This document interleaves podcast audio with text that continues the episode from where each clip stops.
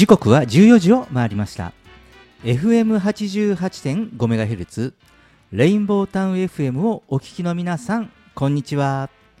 そしてパソコンやスマートフォンを使ってサイマルラジオやリスンラジオでお聞きの皆さんもポッドキャストでお聞きの皆さんもこんにちは。東京ラジオニュースキャスターの松ピーこと松本哲弘です。レインボータウン FM 東京ラジオニュースこの番組は毎週火曜日に個性あふれるコメンテーターとニューノーマル時代の気になる話題を独自の目線で語るニュース解説番組です。コメンテーターは次の時代にパラダイムシフトする企業を支援する専門家集団。株式会社エスペシャリー代表の小島圭さんです。よろしくお願いします。よろしくお願いいたします。はい、えー、今日はですねしとしと雨ですね、はい、そうですね。風も強くてなんか、うん、急に寒すぎます。いやあの雨風が結構ね、ね、強かったですね、うん、あの今日は今日も豊洲スタジオからお送りしておりますけれども、はい、豊洲の駅からねスタジオまでちょっと歩くんですけれども、うんはい。やはりあの海沿いでありますから。海風ってやつですか、うん、あのこういう雨の日になるとね、うん、あのあとまあ最近のね豊洲は高層ビル群もありますので、うん、まあ、風がね強いですね、はい。はい、で余計寒く感じるのはまあ昨日とのまあなんですかね温度差がね寒暖の差が激しくてまあまあじ実際にね測っても昨日と今日と、うん、何でも13度ぐらい違うそうで。ねなんかそう言われてもなんかあの3月のってクリーニング出しちゃったしとか思いながらあこんなにまだ寒くなるんだと思って焦ったんですけど、うん、そうなんですよね。いや旗と、うん、いやこんだけ寒くなって、はい、いやこれ冬物しまっちゃったしなとかね。でしょ、うん。どうしようと。でまだあの梅雨には早いので、うんうん、あのちょっと雨よけのレインコートとかあんまりちょっと表側に出してなくて奥の方にしまったままにしてましてね、うんうん、あの慌ててあのテニス用のジャージの上を 一番上に羽織ってきたという、えー、次第です、正直に言うと。今日なんかすごいスポーツマンでやってきましたよね。そうなんですよね。ちゃんとあのスポーツのブランドがついてる、ね、あお前スポーツウェアの一番上、風よけ持ってきたなみたいなのがもうバレバレな感じできましたけど。試合じゃないですよみたいな。そうですね。はい、えー、まあねこういうね東京天気、はい、また明日からは、うんうん、あのいつも通りのえー、温度に戻るということでこれもまたこれもまたね今度はプラスの方に急に暑くなると、はい、まあ、だから明日の体感は暑いんでしょうね。暑いでしょうね。なんか冬のところから夏のところに来たぐらいの差を感じそうな気がします、そうですね、うん、さあねまあそういうふうなまあ今日ですけれども、えー、まあ国の大きなイベントとしては、はい、えー、まあ G7 ですね、うん、終わりましたけれども、うん、まああの僕から見ましてですね、はい、結果的に競争に勝ったのはえー、広島のおたふくソースさんだったかなと。いう気がしてますよ。お講座に参加していただいた感じのやつ？いや本当にね、まああのね、まあこう G7 サミットをね、うん、えー、まあ受けて今世界で注目されているのがまあお好み焼きなんですよね。まああのイギリスのあのスナク首相がね、お好み焼きを作ってそれがあの SNS 動画に出たりとかね、はい、もうあの国際的にもあの日本のあのお好み焼きっていうのを、うんうん、日本人これ多分発想しないですよ。あの辛いケーキ、はい、ケーキお好み焼きをケークと英語で表現しましたね。なるほど、うん、甘くないケーク。なるほど、うん、なんか日本の文化も変わりそうですね。そうなんですね。うんうん、まあね、あの国際的に話題になっているということで、はい、でまあ何でもこのお好み焼きのレシピなんですけど、はい、このねレシピの閲覧数が、はい、このサミットをきっかけにもう非常に閲覧数が爆伸びしてるらしいです。すごいな。でもこういうのってね、ありがたいことですよね。そうですね。日本の食文化ですからね、お好み焼き、ね、そうですよね。それを大勢の方に見てもらえて。うんでと動画もすごく楽しそうにやってらっしゃいましたよね、うん、写真も。まあただね、うん、まあこのその G7 サミットの、はい、まあ本来の、えー、まあまあせっかく日本であったわけですから、はい、まあ日本の国際外交のほどがどうだったかというのはまあいろんなニュースご覧いただいても分かる通り、まあいろんなね、うんまあ辛口評価が出ておりますし、えーまあ私自身もですねここをどっかでまとめて話したいなとは思ってるんですが、うんこれ今から話し始めると今日のこの番組全部終わってしまいますので本当本当長はい。なのでまあそれはねもう少し整理してからお話ししようかなと思いますけど、はいまあちょっとねその外交の方をもう少し頑張ってほしいかなというのが正直なところでした。はい。はい、えーまあ、そして、えー今日はですね東京ラジオニュース的には、はいえー5月の第4週の火曜日ということで、はい。ラジオ講座ですよ。楽しみですね。はいねえー正直数字的にも人気です。あそう 長尾さんの真面目な顔しながら、あの楽しいトークが出てくるからたまりません。あの結構今日もあのツイッターでね、あのいつもの番組告知とは別に、はいあ今日まあラジオ講座ありますよっていうのを出すんですけど、あのやはりそのフォローしてくれるというかリツイートしたりとか、はい。まあいいねをしてくれるところがですね、各いろんな中小企業さんとか、あのうんメーカーさんとか、はい。お店店舗とかの,、はい。あの公式アカウントってあるじゃないですか、はい。企業公式とか、店舗公式とか。そういうところが結構いいねを押してくれるっていうのが あのこのあのラジオ講座、えーね、孫子平方家長尾和弘の中小企業 DX 戦略というね、えーまあ、今日は4回目ですけれども、まあ、この告知をした時の特徴でありまして、はい。でもあの一番聞いていただきたい、はい。えー方々かなというふうにも思っています。うん。で、えっと、あとそれと、えっと、ポッドキャストですね、はい。これのその再生数がですね、もうあのかなりあの、まあ、東京ラジオニュースのはい。通常の放送回よりも、ラジオ講座がある週の方が、はい。まあ、もうこれあの4回目であの、まあ、3回やりましたので、あの統計的にあ傾向がもう出てましてその時の方が、はい、なのであの毎週やったらあのもっとあの聞いていただけるのかなはいというふうにも、まあ、それぐらいねあのはい人気の講座になっております。まあ今日は4回目ということで、えー今週は、えーそうえー講師は孫子の兵法を現代の経営に生かす経営コンサルタントの長尾和弘さんですね。えーまあこの講座は中小企業におけるデジタルトランスフォーメーション DX に関する知識を深めることを目的としています。えーこの講座孫子兵法家長尾和弘の中小企業 DX 戦略は、えー今日は14時25分頃の予定です。お楽しみに。さて、えー毎週オープニングで世の中のニューノーマルな話題をニュースピックアップとして紹介していますが今日は、えー物価高騰給付金、えー自治体によって格差です。はいこれは自治体によって下がったら嫌ね。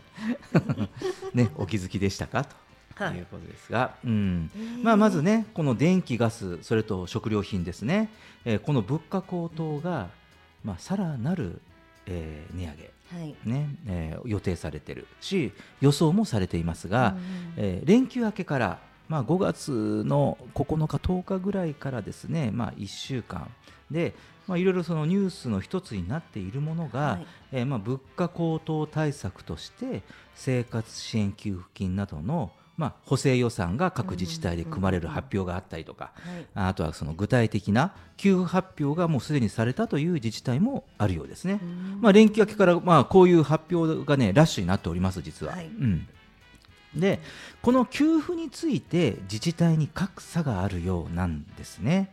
うん、で、まあ、あの私も知って、まあ、みんなも知っているというか、その基本対策としては、えーまあ、非課税世帯とか、はい。まあ、所得が低い、まあ、一人親世帯とかね、うん。まあ、そういうところに特別給付金を支給するというもので、これがその国の基準額は3万円というふうになっていますね、これはもう新聞等々で出てます通り。うん。普通ですね。はい、でところが、まあ、各自治体にちょっと目を向けてみますと。リサーチしてみますと、えー例えば、えー和歌山県の院南町は物価高騰対策として院南町物価高騰対策生活支援給付金というのを支給するんですが、はい。この支給額はですね1世帯当たり3万円。はい。あだから国の支給、はい。まあ、自治体に,、うん。に予算出してるのと同じじゃないかと思いますが、えーこれがですね、えー先日連休明けの19日の町長臨時会議でこの予算予算を含めた補正予算案が可決されてこれはですね、まあ、この、えー、院南町、えー3369世帯なんですが全世帯に、えーこの3万円を支給すると。無条件に。はい。へえではたまた、えー今度は新潟の方に目を向けますと、うんうん。えー新潟県の五泉市では非課税世帯に5万円国の基準額3万円プラス市の上乗せ2万円を支給するということなんですね。うん。まあ、こちらはあの先ほどの条件と同じ、はい。うんですね、非課税世帯とか、ね。まあ、あの低所得層、えー一人親世帯、ね、そういうことを対象になんですが、まあ、そこに対して5万円ということで、まあ、物価高騰の補填にということなんですよね。まあ、自治体にねこれぐらい格差あるんですよ。これからどこに住むかとかいろいろなんか選ばなきゃいけない時代が来ましたね。そうです。あの、まあ、あの一つね真意として言いたかったのは、まあ、これを聞いた皆さんが、はい。うん今小島さんがおっしゃったように思うんじゃないかなと。僕も思ったんですよ。いやこれからあのもちろんその不動産的にね、はい。どこに住むとかね、はい。生活圏もあったけれどもあのおそらくうんその税金ね、はい。当然ね住民税市民税を納めるわけで、はい。まあ、そこで事業やれば、はい。事業税も納めるわけですよ。ううん。んそしたらやはり、まあ、どういうふうにこう還元されるかっていうところって、うん。この自治体の特色が出始めてるじゃないですか。そうですよね。全世帯とかって、えーすごくないですうん。か、だからある意味自治体もやはりちょっと競争論理がはら、うん。働いてまして、うん。やはりその市民とか、はいあのまあその町民、うん。区民に対するやはりその還元策とかやっぱりその税金の活用とか、はい。まあそういったことがですねあの結局まあ誘致と言ってはいいのかうん。どうなのか、うん。まあそうやってね住んでもらうってね、まあいろんな町がね私たちの町に住んでくださいっていうことをいろいろやってるじゃないですね、か。子育てがやりやすいですとかね、うん。こういう補助が多いですそうですね。なんかこういうね、ね多分そういうのの狙いの一つもある感じです。あのこの施策を見ていると。ううんん。あのなのでね、まあ今回のそのまあこの生活対策のまあはい。支援給付金、まあここにまあ対応自治体の格差というところから少しこういうまあ自治体の動きとかこれから我々がどこに住むのかということを少し選ぶ基準が変わってきそうな気配があるので、まあ、あえて、えーニュースピックアップにしてみました、えー以上今週のニュースピックアップでした東京ラジオニュース。東京ラジオニュース。東京ラジオニュース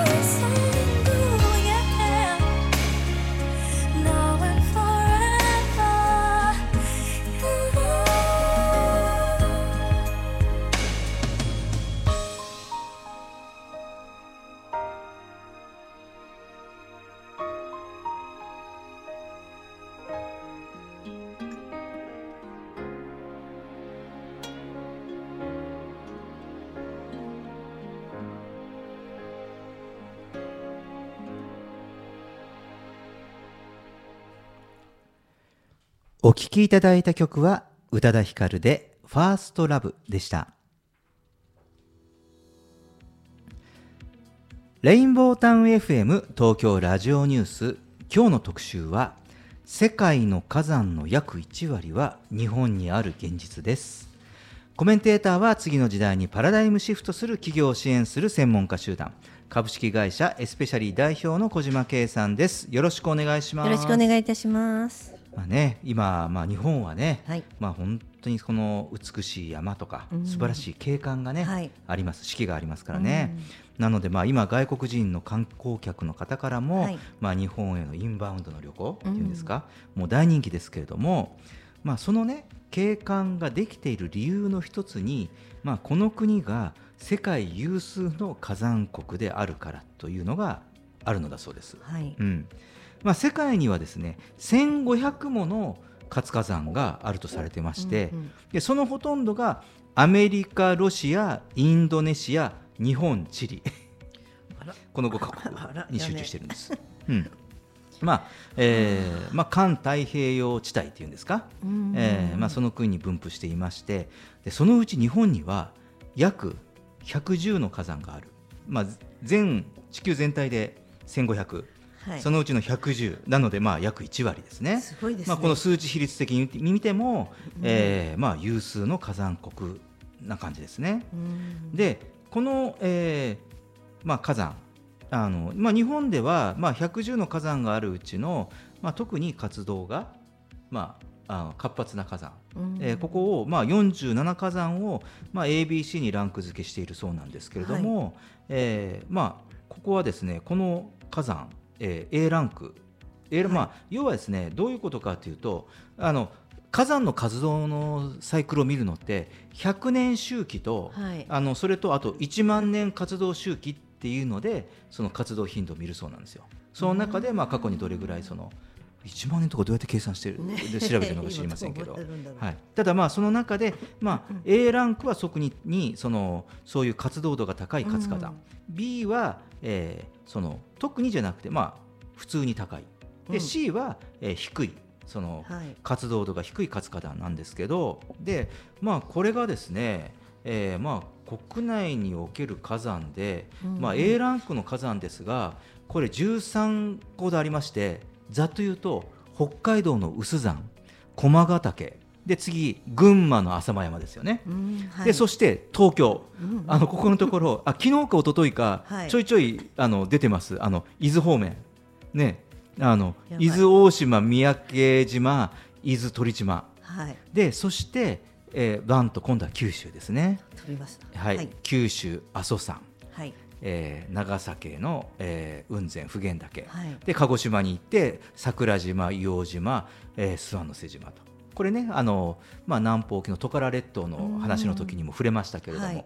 まあ、最後にこれに、えー富士山と言いたいんですが、まあ、この富士山は実は B ランクになります。うん。はい、富士山がね一番そうですねなんですけれども、まあ、この富士山を含めて B ランクになると数でいうと富士山を含めざっと30以上の火山が、うんはい。えーこの B ランクの、えーランクとして日本にはあるとうん。いうことなんですよ。だから A ランクが今先ほど申し上げた13、まあ、ここら辺は、えーそのねその地地震の、えー予報の専門家の方々にインタビューしたうん取材なんとかもこの番組で紹介しましたけれども、まあ、その中でも、まあまあ、我々が具体的に、えーうん。まあ、お話をした地域ですよねこのうん。A ランクは、北海道に始まり、はい。浅間山に始まり、うん。まあ、東京熊本あとね、えーまあ、長崎から今度は桜島はい。の方という感じですね。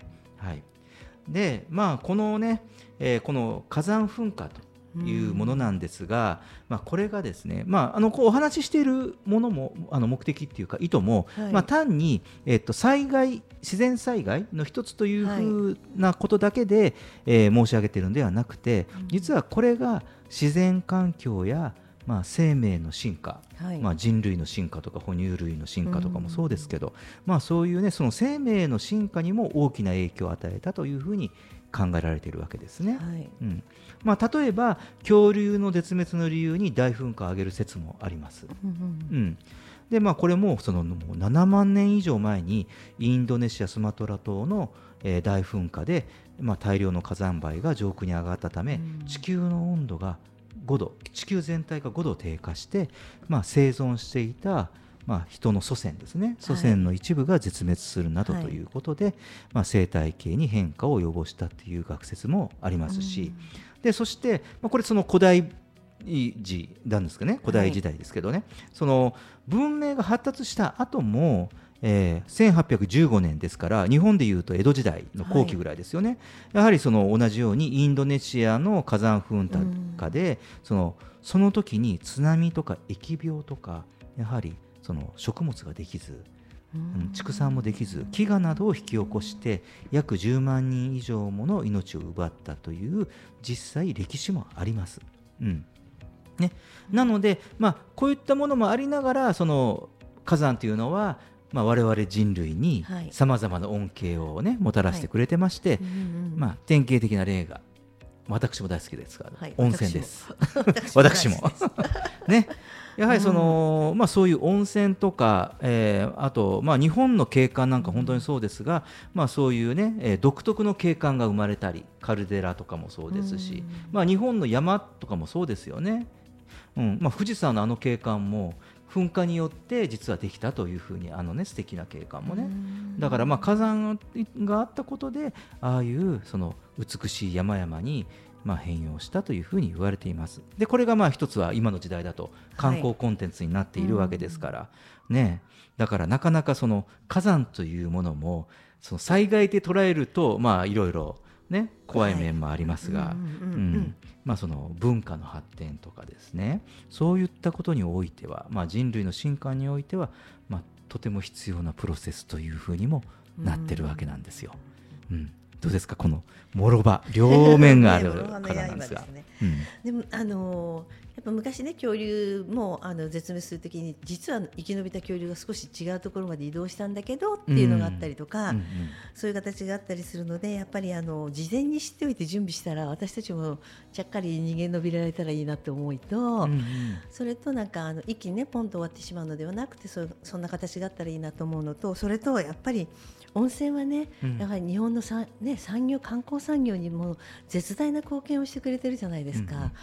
温泉旅行楽しみですよね行くとしたら。そうですね、はい。もう想像しただけで。そうそう、はい。湯あたりするぐらいまで入りそうですよね。もう仕事したくなりますもん。湯あたりするぐらいまで何度もせっかく来たからと思ってちょっとあだるくなるわぐらいまで入ってしまいそうなんですけど、だからね、そういうところで、あの私たちはいつもこう自然とね共存してうん。いかなきゃいけないんだなっていうのをしみじみ思わされる内容ですよね。うん、そうなんですね、ううん。んまあ、今、小島さんもおっしゃっていただきましたけど、まあ、その日本は、まあ、火山大国と、まあ今日のテーマに挙げた通り、はい。まあ、そういう現実を受け止めて、まあ、自然と寄り添って共存するっていうことなんでしょうね。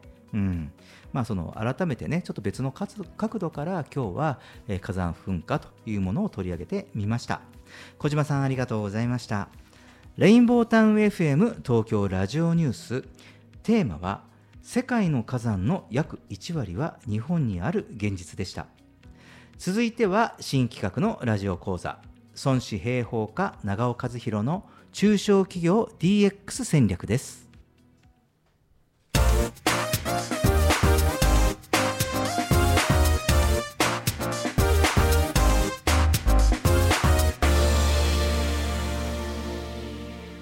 孫子平方家長尾和弘の中小企業 DX 戦略。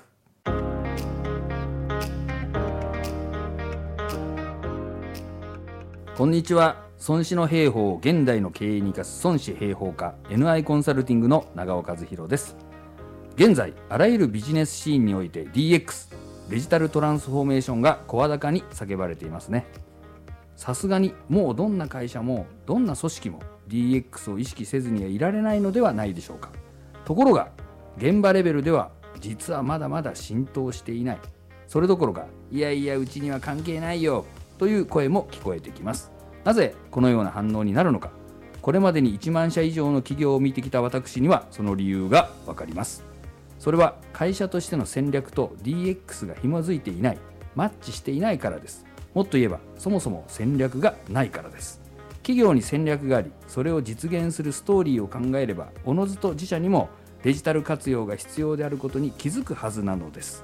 そこでこの時間は戦略といえば孫子孫子の兵法から戦略の真髄を学びその精神を DX の具体的行動へと落とし込んでいくためのヒントをどんどん提供していきます。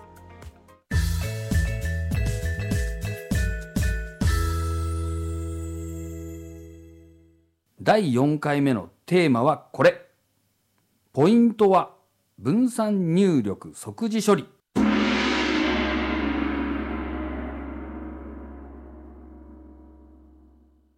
孫子の兵法にこういう言葉があります。これを行くところなきに投ずればシスともかつ逃げず。これはどういう意味かと言いますとどこにも行き場のない状況に兵士を投入すると死んでも逃げない。要するに排水の陣に置くということなんですね。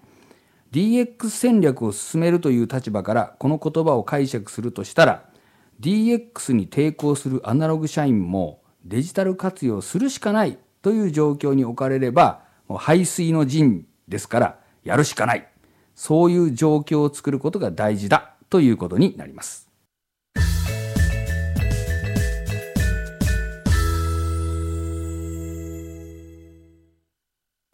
さあここからがリアルな行動への入り口です。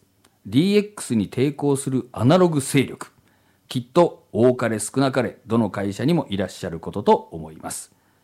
今のままで問題ないんだからこのままでいいじゃないですか。DX? いやいやそういう流行り物に乗っかりたくないですね。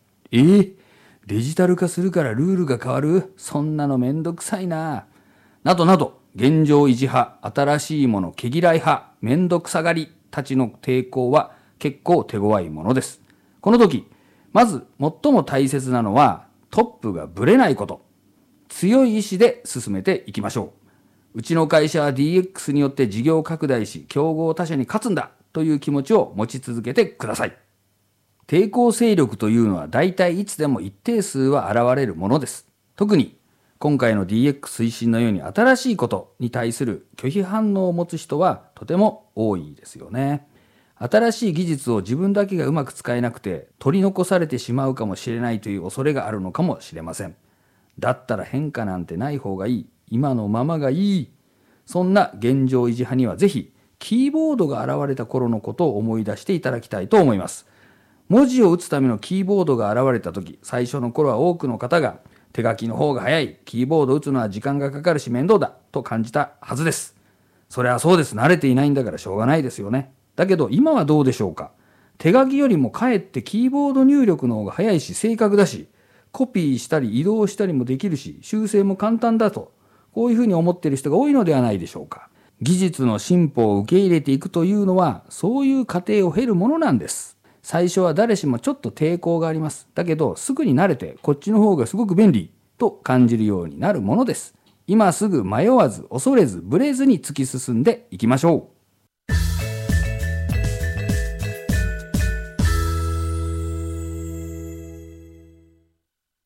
そんな抵抗勢力をデジタル化するしかない排水の陣に置くチャンスがインボイス制度と電子帳簿保存法いわゆる伝帳法への対応です。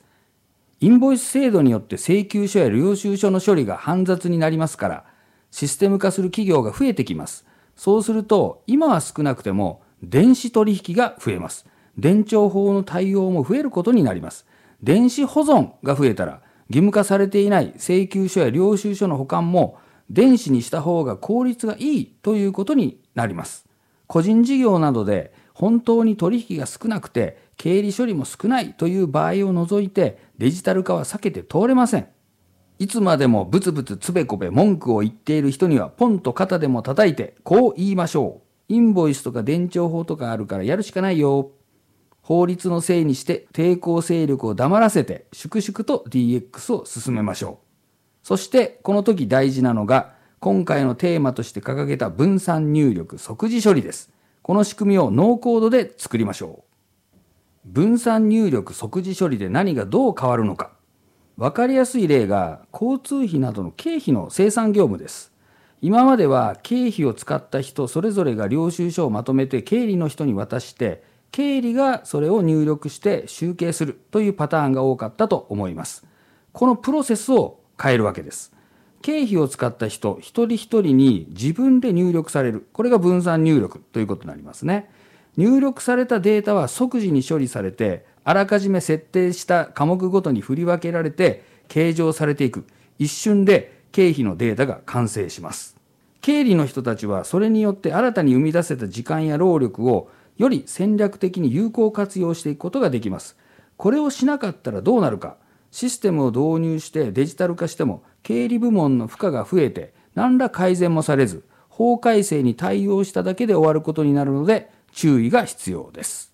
ここで気をつけてほしいのですがこういう仕組みを円滑に運用していくためには分散入力する人たちそれぞれつまり従業員全員の固有の ID を持っていることが前提となります。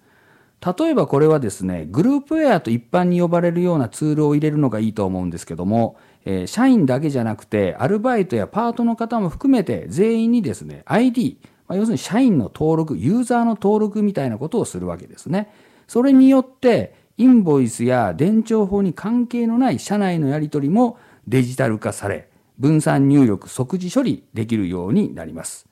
例えば店舗間とか拠点間で情報のやり取りをしていたりですね。今までファックスとか電話とか場合によっては郵送とか宅配便などでやり取りしていたようなものがですね全部このデジタルの上に乗っかっていくようになりますこうすることによってですねコストも下がっていくことになってデジタル活用がどんどん進んでいくわけですさらにこのグループウェアというものにはですね、大体ワークフローという機能があるんですね。で、このワークフローというのは、まあ一般に電子倫理なんて言われたりするんですけども、社内のですね、まあ倫理の承認とか、作業の依頼みたいなものをあらかじめ決められたルール、またルートで、えーデジタル上でですね、処理をする。そういう仕組みなんですが、これをですね、きちんと設定いたしますと、社内のですね、いろんな手続き、がですね、ルール化され、そしてルートがきちんと決まってですね、えー処理をされるようになって、えーそれがですデジタル保管もされると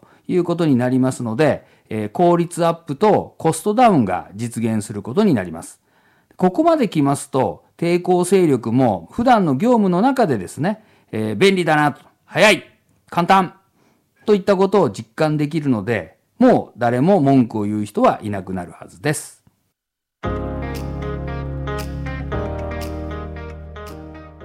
最後にもう一度繰り返します。ポイントは分散入力即時処理。そのためにはすぐにでもグループウェアを導入して従業員一人一人に ID を持たせましょう。これ本当に大事ですので、えー社内の DX の基本の木として覚えていただきたいと思います。そしてインボイス制度と伝承法で排水の陣を敷きましょう。もう法律が変わったんだからやるしかないんだよデジタル化するしかないよということで抵抗勢力の皆さんにもデジタル化に協力してもらったらいいと思います。次回もお楽しみに。孫子平方家 NI コンサルティングの長尾和弘でした。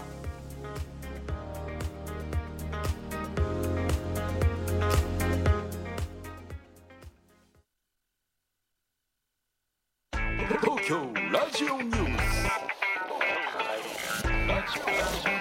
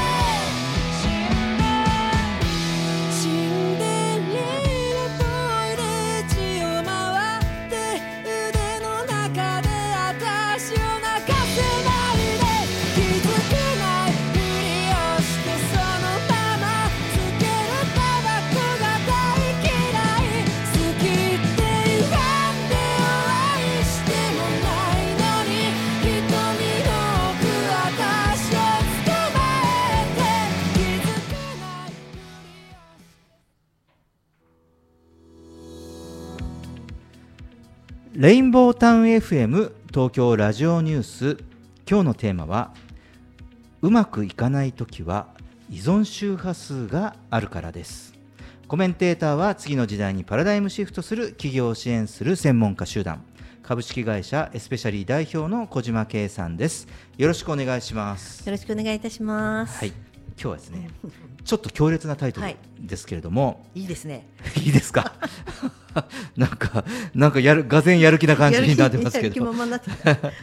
ねあのーうまくいかない人は依存周波数があるという話なんですけども、えーまあ私もかつてね、えー今思うとこんな状況がありましたので、まあこのテーマを用意しました。うん。そのまあ、人生がうまくいくためには、その依存周波数から違う周波数、ね、何の周波数なんでしょうね。ね。えーこれを入れればいいという話をしたいかなと。で、えーまあ、今回の話を聞いていただければ、まあ、自分結構そういう依存なところあったかなと、まあ、その無意識でもね、はい。うん、じゃあこれをこの周波数を切り替えれば、まあ、どんどんうまくいくなうん。というふうに、えー感じられるかと思います。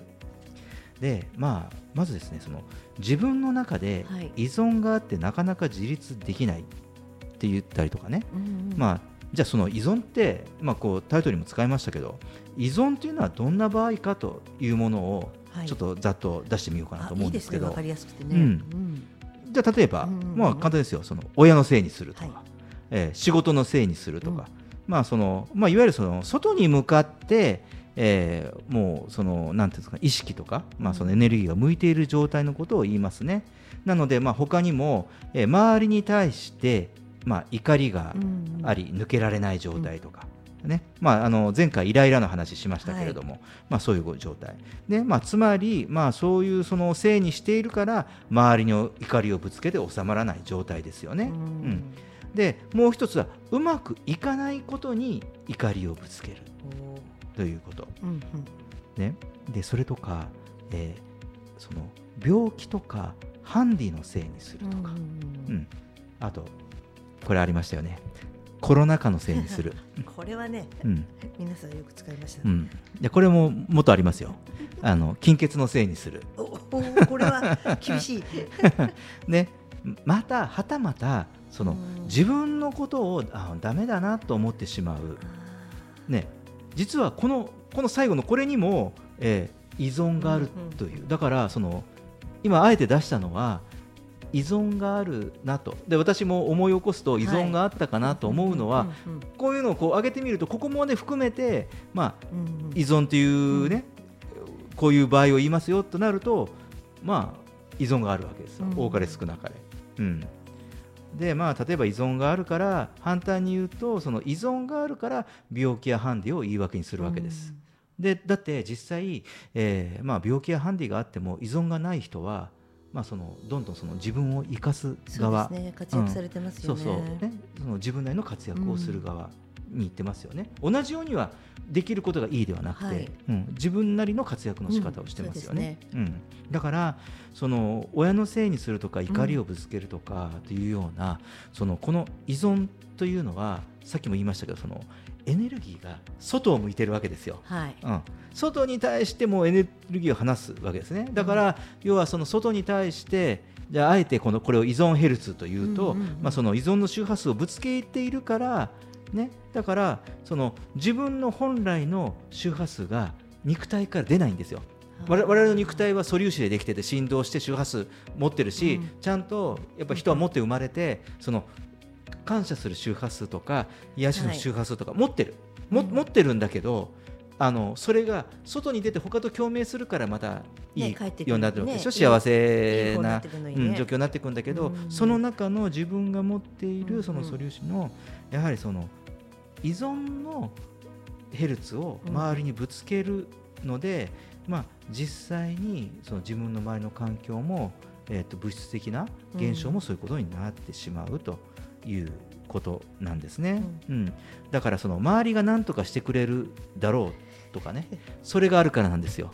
まあ、ここら辺なんかねこうね。いまあ、なんかよくお聞きしますよ、ことあの小島さんの、これあの、周りが何とかしてくれるだろうっていうね、はい。ねあのね。このフレーズがあるからよっていうのはねよく聞きますね小島さんとの話の中でも。そうね。うん。やっぱあの周りに依存してるって自分の意識の中では思ってなくてやってもらって当たり前だと思っていることがすごく今の時代増えていて昔だったらね自力で開拓しなきゃいけないこともあと自分で調べなきゃいけないことも全部、ね、ネット上に載っていたりとか、うんうん。あの簡単に手に入ることがすごく増えたから、うん。あのそのために入らないことがおかしいとか入らないことが悪いんじゃなくてあの入るように持っていけない自分が悪いんだっていうふうに考えられるとじゃあどうす悪いんだっていうので止まらずにじゃあどうすればいいんだって考えるとねいいんじゃないかなと思っているところがあるんで、まあ、その辺はね詳しくあの松本さんから解説してもらったら私がみんなに言いたいことが伝わるんじゃないかなと思うんですけど。はい、ここがですね、うん多分この話はちょっと小島さんに発想の転換の大ヒントになるかもしれません。おいいですね。はい、ではそのどうしたらいいかというと、その自分の感情はありつつも、まあ、そのゼロポイントフィールド側っていうかね、自分の内側ですね、まあ、そういうその、まあ、愛とか感謝側で、まあ、決断行動するということなんですね。で今、まあ、なんていうんですかねそういう理論的に言いましたけど、うん。じゃあ具体的にはどういう行動かっていうと自分を生かすという行動なんですね。うん。でやはりそのその時に自分を生かすというヘルツ。うん。だから自分を生かすという周波数を発するうん。響かせるということなんですね。なのでその依存ヘルツさっき言いましたねその低い振動数のフォトンに今度自分を生かすヘルツの高いし振動数のフォトンを響かせることなんですね。うん。うん、で、えーまあ、あのありがちな失敗モードっていうのがこのまだ潜在じじあの意識に依存があるからこれをクリアしないとダメなんだと。うん。いわゆるその依存癖をやめなさいとかこれを正しなさいっていうのは実はその考えは、えー失敗モードなんですね、うん。量子力学的に言うと。でこれってなぜかっていうとその人自身も本人にそうは言っても結局依存に目を向けてることからには変わらないですか。うん。ね、だからそうではなくてそのどんどん導かれるというモードというのは、まあ、要はその自分を生かすやはりその自分の、まあ、せっかく生まれてきたからには何か役割があるわけだから、まあ、その役割のもとで働こうとかうん。活動しようというその高い振動数で動くといわゆるその、まあ、潜在意識のの中にある依存ヘルツという低い振動数には高い波がかかるんです。うんうん、だからその振動数をやめようっていう話じゃなくて、うん、そのその時はやはりその、まあ、自分の生まれたこと生きがいとかっていうことにもう一回目を向けるということなんですね。そうすることでその全体のゼロポイントフィールドとつながっていくので個人の意識なんて小さくてその中の9割がもしネガティブだったとするじゃないですか、あの依存ヘルツがあったとしてもでもそれでもそのゼロポイントフィールドっていうのはスケールが宇宙感があって、ね、あの意識無限大ですからうんうん。まあ、そっちの方を響かせるとその自分のその潜在意識を変えるとかねそういうちょっとスピリチュアル的にはなんかそんなことを言ってたと思うんだけど、うん。そういうその意識改革ではなくてあの持っててもいいとその自分のそのそんなのだってなんていうんですか潜在意識とか自分で変えられないじゃないですか、うん。なんだけれどもたでも自分の思考ということでその自分の生まれてきた意味とか、なんか役に立てないかなっていうふうなことで周りにだから具体的には何か私役に立てることないですかって聞くだけでもいいですよ、うん。そこだけでも すごく周りに、えーあの高い周波数が回ってくるのでなのでこれを響かせるというのがコツなんですね。でその量子の特性で観測することで量子の動きが変わるっていうのがありましたから、はい。だからあのその自分の意識として例えば依存ヘルツとかってあとしても、うん。依存をやめようとかなんとかということよりも、うん。その依存という意識の考えから全然違う観点で 役に立とうという方の考えに考えを張り巡らすとかそういうふうすすることで結果的に依存の方は消し去られていくよという、まあ、量子力学的なアプローチがあるんですね。まあ、今日はその一つこれをご紹介できれば、まあ、今日の目的は達成したような ものでございまして、うん、なのでやはり、まあ、なんていうんですかね世の中の役に立つために働きますとか、うん。うん。ね、あの僕も無意識ですけれどもなんかその自分たちが、まあ、今こういう放送とかいろいろはい。クリエイティブな仕事してますけど、まあ、そこを通してうん。世の中が平和になることに？なんか小さくても、そうん、あありの作業ぐらいだとしてもなんか貢献できればいいかなっていうはい。気持ちではいます、うん。うん。だからなんかそれをがあることで例えばこう運とかチャンスとかっていうのが、その巡ってくれるかなという実感もあります、うん、ですよね。なのでまああのこのね依存って言ったことははい。よくよくテーマにもなりますが、うん。うん、あのどうですかね？あの小島さんこの依存そうそう。人って無意識だとやっぱり頼りがちそうそう。あのね人の人の字の説明のところで人と人はた支え合うっていうのがあもう皆さんあの基本的な考え方の中にあって人と人で支え支え合う時になんか自分を信じてあげたらいいなってよく思うんですよね。今の若い子自信がないっていう人がすごく多いけど自分を信じるって自分が楽しいことできるこれ楽しいあれ楽しいってどんどん考えていったらな、ね、長く生きていきたいしやりたいこともどんどんできてくると。やりたいことがどんどん出てくるとやる,、うんうん。やる方向に動き出すじゃないですか、うんうん。これができないっていう自分と向かい合うと切ないじゃないですか。うん。だから何がやりたいのって必ず聞いてやりたいことを一緒に探すっていうのがすごく楽しくて、そうですよね。うん。うん。だからそれをなんかやるにはどうするんだって言ってあの怒るんじゃなくてあのまずやりたいことを探してからもう一回話をしようっていうぐらいで、あんまり追い込まないようにっていうのだけは考えてますよね。強制しちゃうと、うん。絶対ダメでこうしなさいこう考えなさいって言うと絶対ダメだったりする。のか、うん。なんか今までの経験上あったりするからその時は、なんかゆっくり個人で自分のいいことを見つけて、うん。あれ俺こんなに優しい人だった私こんなにいい人だったっていうことって世の今まで生きた中で必ずあると思うんで、うん。そこをね誇りに思って生きていくうん。ぐらいがいいんじゃないかな。うん。うん。そうですね。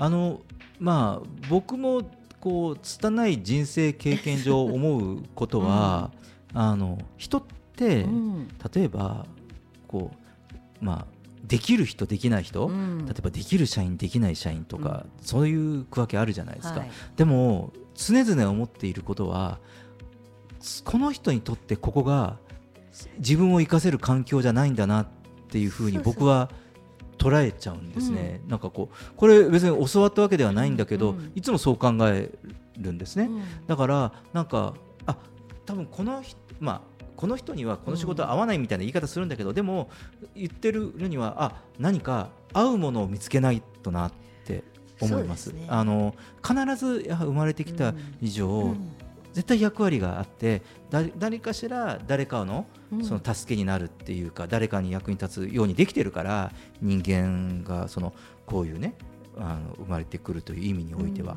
だからだからそれをそのやはり自分で探しに行かなきゃいけない。はい。それをもしかしたらまた自分でチャンスを見つけるっていう言い方をするかもしれないし、それを見つけた時がその人なりのその成功うん。かもしれないかなとも思うんですよね。なのであの本当にねあのなんていうんですかあの自分の、まあ、もしかしたらこううん。今依存してるのは、うん。その環境があのなんか役に立てる場所っていうのをまだ探し中かもしれない。そうね。これ年齢関係ないからね、ううんん。なので、うん、なのでまあちょっとねあのこういうそのうまくいかない時、はい。うん、その少し依存周波数なんですがまあ皆さんのあの気持ちとしては何かお役立ち周波数と言いますか、ね、その自分を生かそうという、ね、ことを意識すると勝手にあのその周波数が流れますからちょっとやってみてはいかがでしょうか。はい、えー小島さんありがとうございました。レインボータウン FM 東京ラジオニュースうまくいかないときは依存周波数があるからでした。ではエンディングに行きましょう。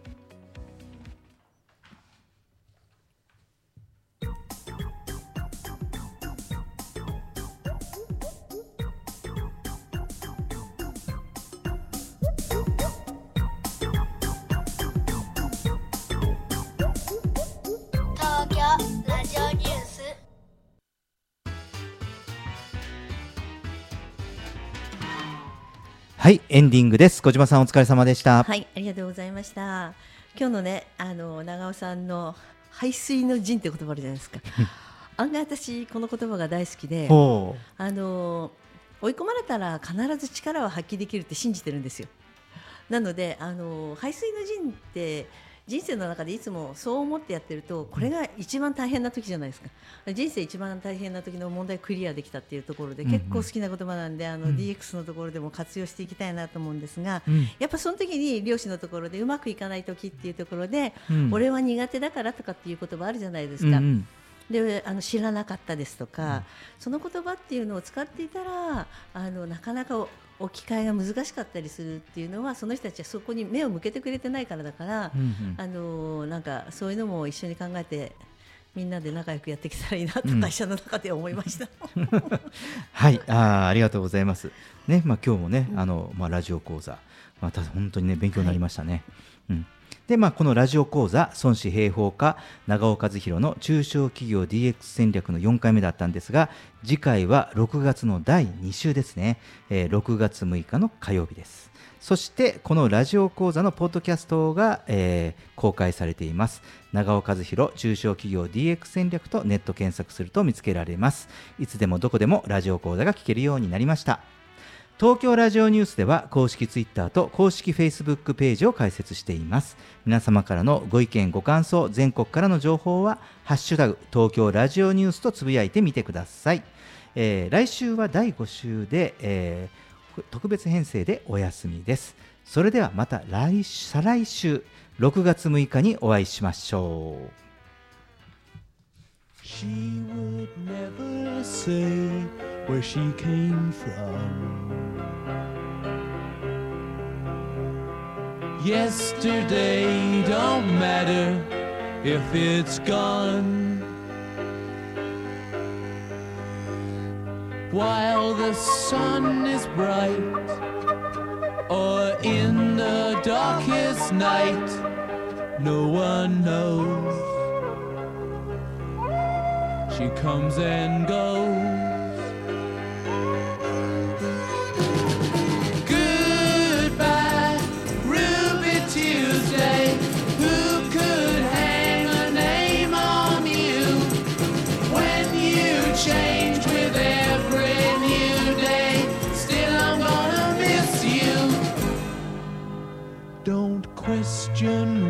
She needs to be so free. She'll tell you it's the only way to be.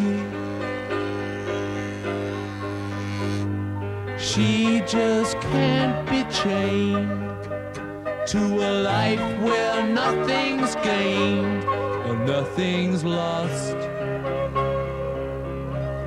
at such a cost.